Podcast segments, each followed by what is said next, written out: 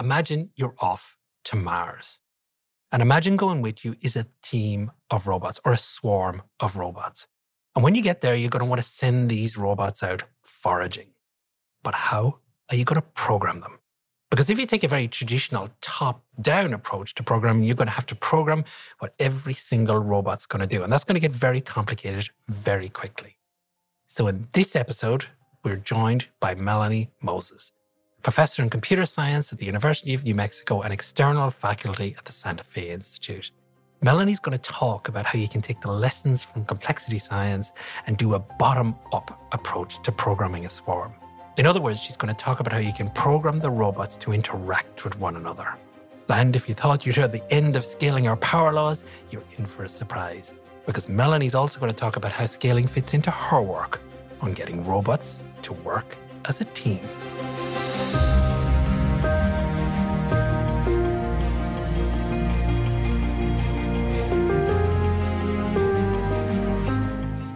This is Simplifying Complexity, a podcast where we explore the underlying principles of complex systems.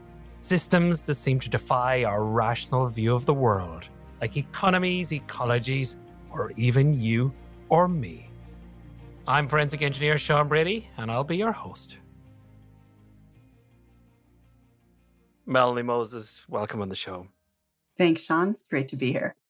So, we're going to talk about, and I'm quoting, robust, adaptable, and scalable swarms of robots. What are they? Well, in my mind and in my lab, we decided that we wanted to build a swarm of robots inspired by the behavior of foraging ants, sort of a proof of concept that we could actually engineer robust and adaptive properties we see in biology we were hoping to show that we would be able to sort of engineer some small kinds of emergent properties from the interactions of robots and their environments. And so, yes, we built a swarm of what we originally called iAnts. These were robots that were controlled by iPods 10, 15 years ago. Uh, so the brains were iPods and they were inspired by ants. And so we had these little iAnts that would drive around and collectively identify resources and pick them up gather them up, take them back to a central nest. And most of the time, we had pretty simple environments and we would scatter resources. And they would have a little barcode of some sort on them, something called a QR tag. So the robots could identify, oh, this is a resource I want. But they'd have a very limited view of the world, just like an ant can only see so far, a limited ability to communicate with other robots. We only let them talk to each other when they were back at their nest. And our goal was to see if we had these limited not technologically sophisticated robots, could we get them to cooperate and collectively achieve some goal? And so most of the work that we did, first, we spent a couple of years out in the field and we studied ants and how they communicate, how they determine a set of behaviors that would allow them to efficiently and effectively collect resources from their environment and bring them back to their nest. We focused on four behaviors of, of ants. We focused on their ability to cover large swaths of territory. They have a good way to disperse from the nest. They also have a good way to focus on particular places where they've been before. They have one habit that they like to return to. These are a particular group of desert seed harvesting ants that we have here in uh, New Mexico. And these ants use a behavior called site fidelity, which is when they found a great place, they just go back there. It's about the only thing they did repeatedly is if they were recently in a big pile of seeds, they would return back to that big pile of seeds. Sometimes they would lay a pheromone trail. So they would draw other ants to that pile of good seeds. And we essentially looked at the trade offs among these behaviors and how they determined when to use which behavior. And we built some, some agent based models to sort of see which combinations of behaviors were good at collecting food in different sorts of environments. And the objective of doing this, Melanie, was to say which is the best, and then how do we program our robots to mimic that behavior essentially?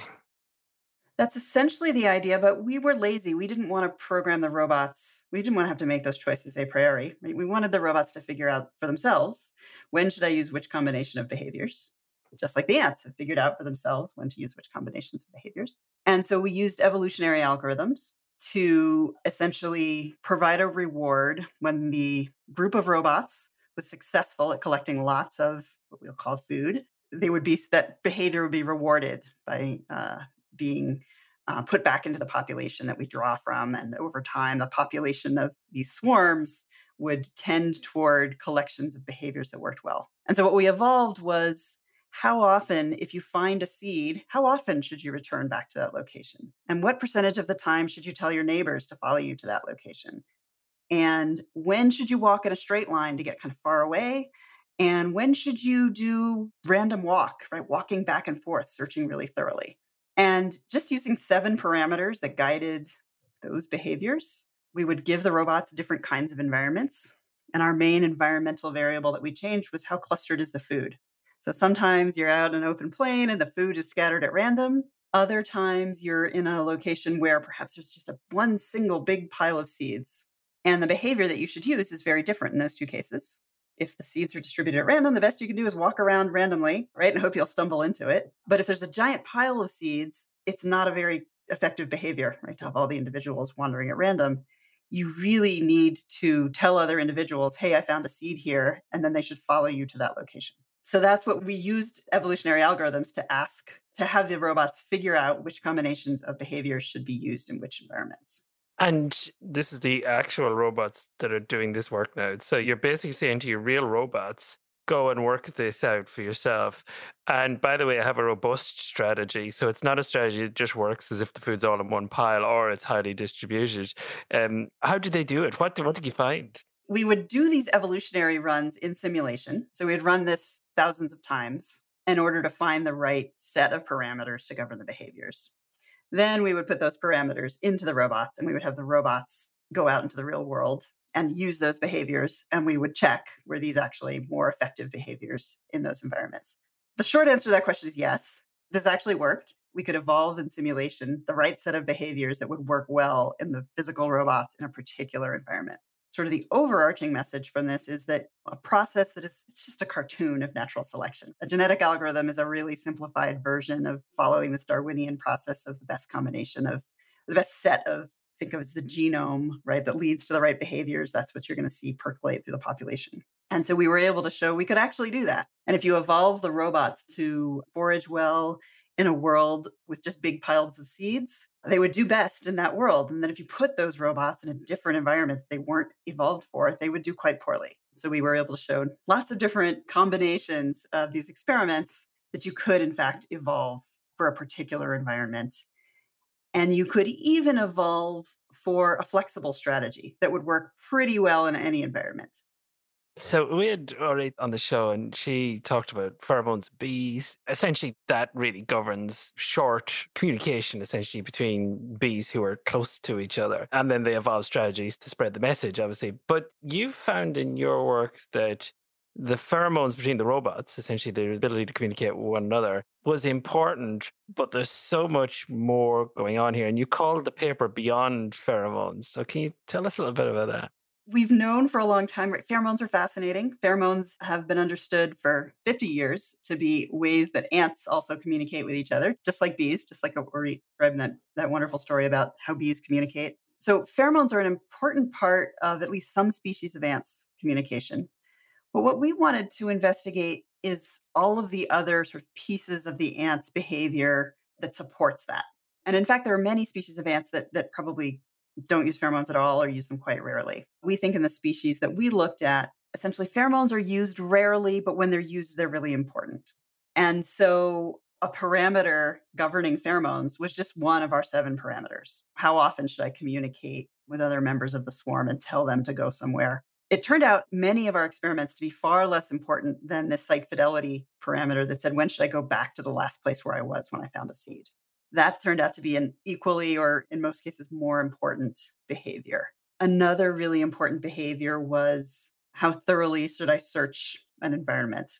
If I had been in an environment, if I, as an ant or a robot agent, had been in a particular place before and I found a pile of seeds there, I find myself in that same place again, it's really helpful to do a very thorough search there. But if I'm in an unknown location, it's maladaptive, right? To spend a lot of time searching really thoroughly, I should wander off and, and look for something else if I haven't found something new. As a computer scientist, people have been looking at, you know, ant colony algorithms and ant colony optimization processes, which often kind of go in and they sort of cherry pick a particular behavior like following pheromones. And you can make really interesting algorithms that solve lots of problems doing that. But in the ants themselves, that that behavior of following pheromones and leading another ant by pheromones is really integrated with a lot of other biology and a lot of other sets of behaviors. And so we really wanted to find an integrated solution that, that could sort of pick and choose from which behavior to use in each different environment.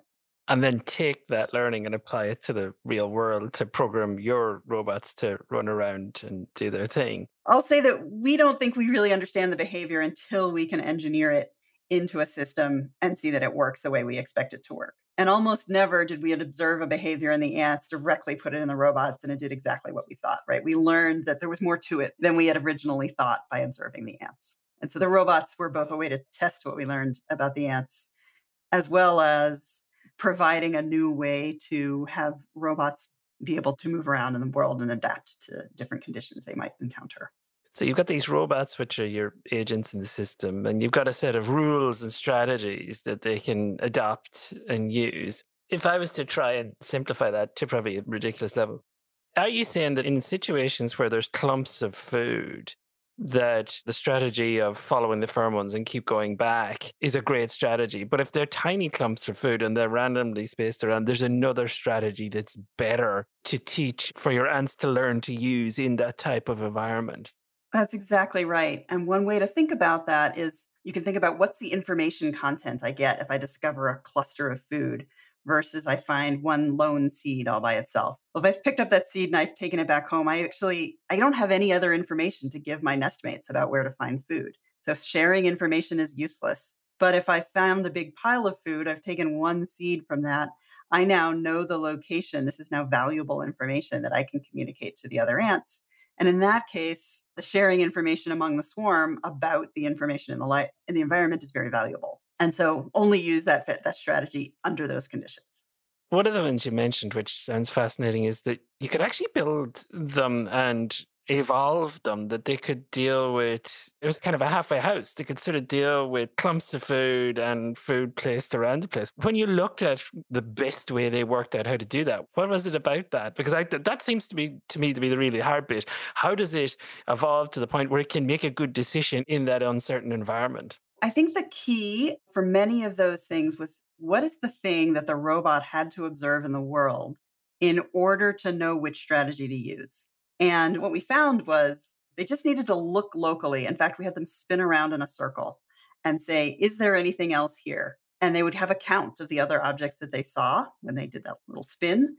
And they could then make the decision do I return back here? Do I lay a pheromone trail or do I wander off based on the density of things around it? So, this simple observation of the density of local food let a robot, presumably also lets an ant, make the right local decision about when do I communicate this is worth coming back here. And just that little trick allows building a really, if, when you look at the simulations, sort of this beautiful uh, dynamic map of where the food is. You only lay a trail if there's a high density of food there, then you have lots of trails going to big piles of food and very few trails going to little scattered bits of food. And as the food is consumed by the robots or the ants, right, that changes. And so the map then automatically by these decisions of the ants, automatically pheromones going to big piles start to decay. They evaporate over time. We had to fake that in the robots, right? We had to have evaporation happen as a process. Because real pheromones evaporate, yes. Real pheromones evaporate all on their own without any programming. So, uh, but this this sort of natural tendency then of uh, positive feedback when something stays sort of good, right? It's a big dense pile of food, and decay as that isn't reinforced leads to the ability for the swarm to have a map of their environment. And what's incredible about that is when we talk to Orit with the bees, they draw a map essentially using their pheromones to work out where the queen is all the time in the nest. And you're saying that in this case, they're using a range of techniques, one of them which is pheromones, to essentially draw a food map of their environment to have more efficient foraging of food. That's exactly right. Yep. So that same tool really can be built used to build different kinds of maps that's kind of the beauty of these biologically inspired ideas is that they're reused over and over in biology we wanted to use them to make functional swarms of robots that could navigate in the, the sort of uncertainty and chaos of the real world Let's talk about scalability. A word that our listeners will have heard quite a little bit about, and it'll sound a little bit familiar. But what are you talking about scalability when you talk about your robots? Are you simply talking about scaling up the swarm, making a bigger swarm? And is it a good idea or a bad idea? Yes. So that was our goal. We wanted to find a way to grow to a large swarm that was still able to efficiently gather resources. So in the end, we built about 100 robots, but we never had them functioning in a swarm.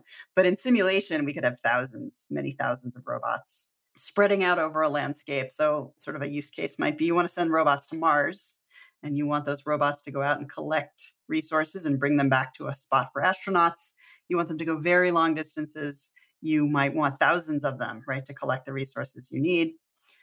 And so that was the problem we were trying to solve. And our first attempt at this in the in the Beyond Pheromones paper, we were able to use this evolutionary process to sort of tweak the efficiency of swarms. We would have the swarms change their behavior, how far they would walk and how straight they would walk as a function of their swarm size. But it didn't really get us very far. When we had very large swarms, we would always end up with lots of congestion around the nest, right? Because the nest is a really small area. And if you don't have some coordination process, the robots are just bumping into each other all the time. The other problem is the robots have to go a really long distance. That makes them extremely inefficient. I mean, we would run simulations where every time you added a new robot, the whole swarm would get slower They would get worse and worse, not just per capita, but overall, the whole swarm would perform worse with larger numbers. That's not what you want. In that case, don't bother sending lots of robots to Mars. They're just going to get in each other's way.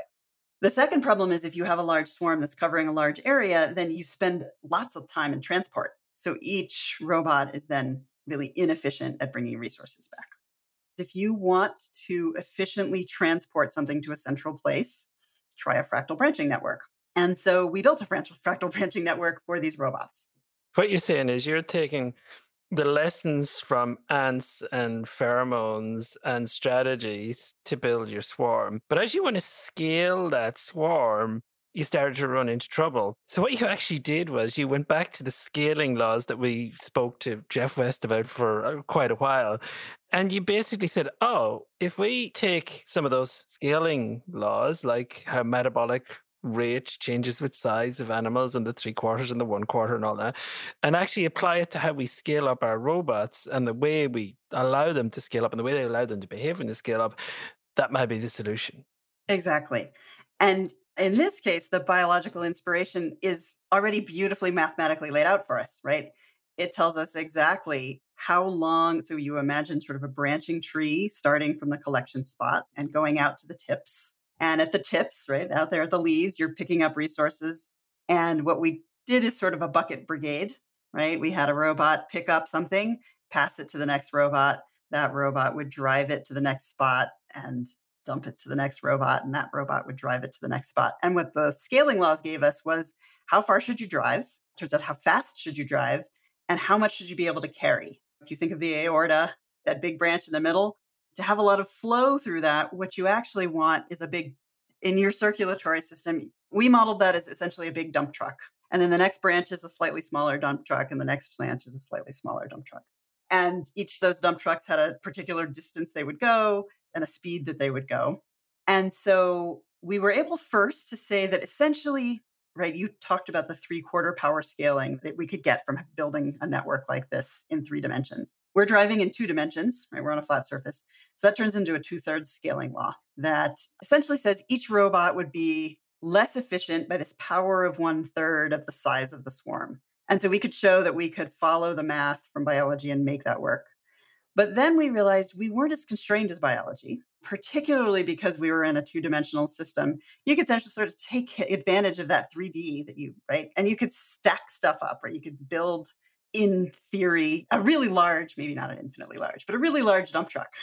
And as long as you matched the rate of collection with the rate of deposit at each point in the system we could actually show that you could have a perfectly indefinitely scalable swarm as, as one of my colleagues uh, dave ackley says. So as long as you designed the network correctly, you could be just as efficient with 10 robots as 10,000 robots, as long as you had this coordinated fractal branching network in the middle between the collection and the coordinated drop off. And so we were able to actually show that we could do this, right? We could sort of turn the math on its head and say, you know, if we follow the math of the three quarter scaling power math in 2D, but then we said we can overcome it by essentially carrying more things per dump truck and moving them a little bit faster, then we could be just as efficient at large and small scales. So the biology gave us both something to imitate, but then the math to sort of overcome the limitations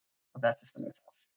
So what you're saying is if we just take the 2D example, because you're in two dimensions, you've got a two-third power law, and you can just keep increasing the size of the swarm. And before you started to impose this network structure on it or fractal structure on it, you really dropped off efficiency very quickly because these robots are bumping into each other and getting in each other's ways. But by getting them to organize themselves, which along the lines of fractal branching, you were able to not have these major losses of efficiency.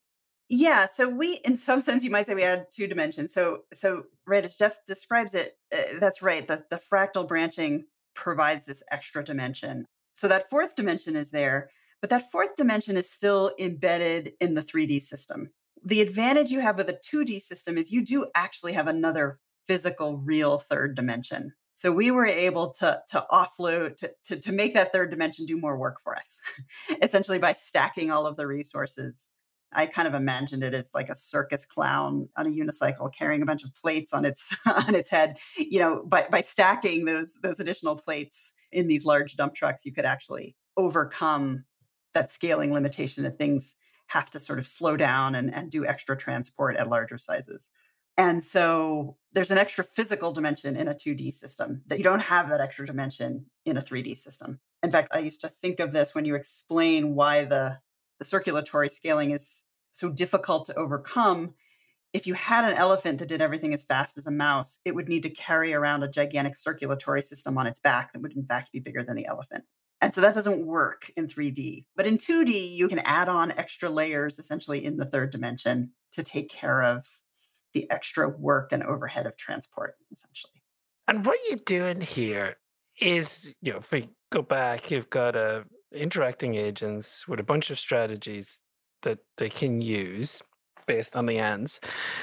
And what you're doing is you're saying, yeah, okay, we're looking for emergent behavior here, but we're actually going to help this along a little bit.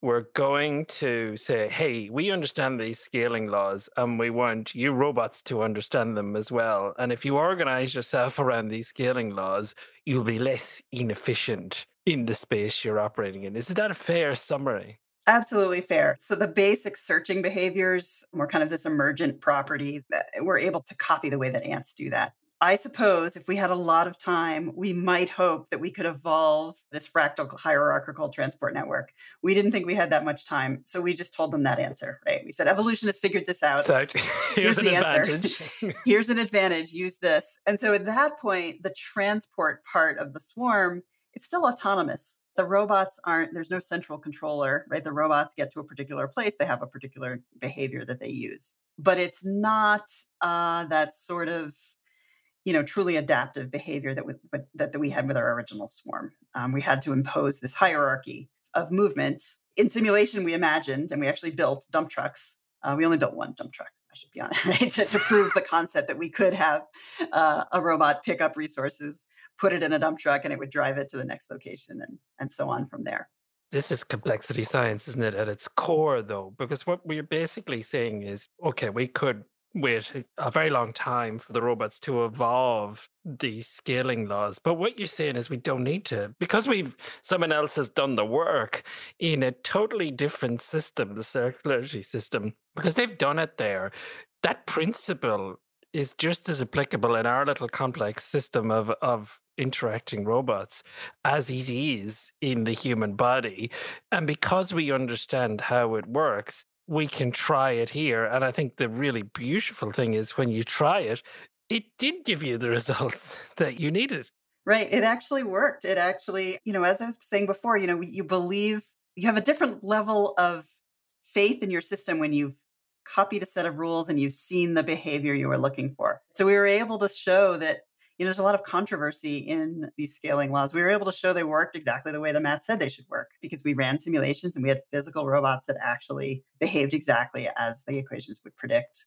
You know so you had that sort of level of satisfaction. Okay now we've we've built the system. We really understand how it works this question of you know when do you evolve something de novo and when do you just take something that has evolved and use it? I like to go back and forth there right? I mean it's it's a really fascinating question. Perhaps there's some other solution that could be evolved that's more efficient more scalable. I don't know we didn't answer that question. We were really happy with the with the with the system nature already gave us. And the same with the ant behaviors right? The basic behaviors that we had the ant the the robots use, the ants had evolved those and we just copied them. And we only use the evolutionary process to say, how do we put these pieces together? And so I think there's a lot to leverage with that. When you you want to see how to combine different interesting biological pieces into something new, an evolutionary process is really useful. But when you've already got a tool, why not take it and then build from there? We don't have to start with a primordial soup.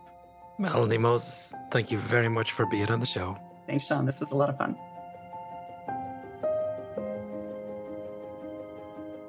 Thanks for listening to Simplifying Complexity, where we look at the key concepts of complexity science with expert minds from across the world.